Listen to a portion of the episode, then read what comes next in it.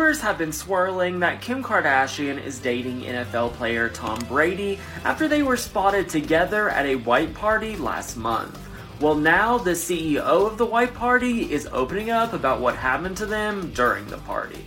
Michael Rubin is in charge of the White Party, and he opened up to ET last week and addressed the link between the two stars. He said, honestly, they're just friends. It's just the crazy rumors that get out there. He said Tom was with me a ton of the night and we were having fun, and Tom just doesn't go out that much, so it's a rare sighting. He also said that Kim doesn't drink much either, so he thinks that Kim's 10 or 12 shots she had, and Tom, you know, being fun, it just leads to rumors. Back in May, another source told ET that Tom and Kim have been in touch recently because Kim is looking to buy a property where Tom has a vacation home. These two would be quite the power couple though, and I'm totally here for it.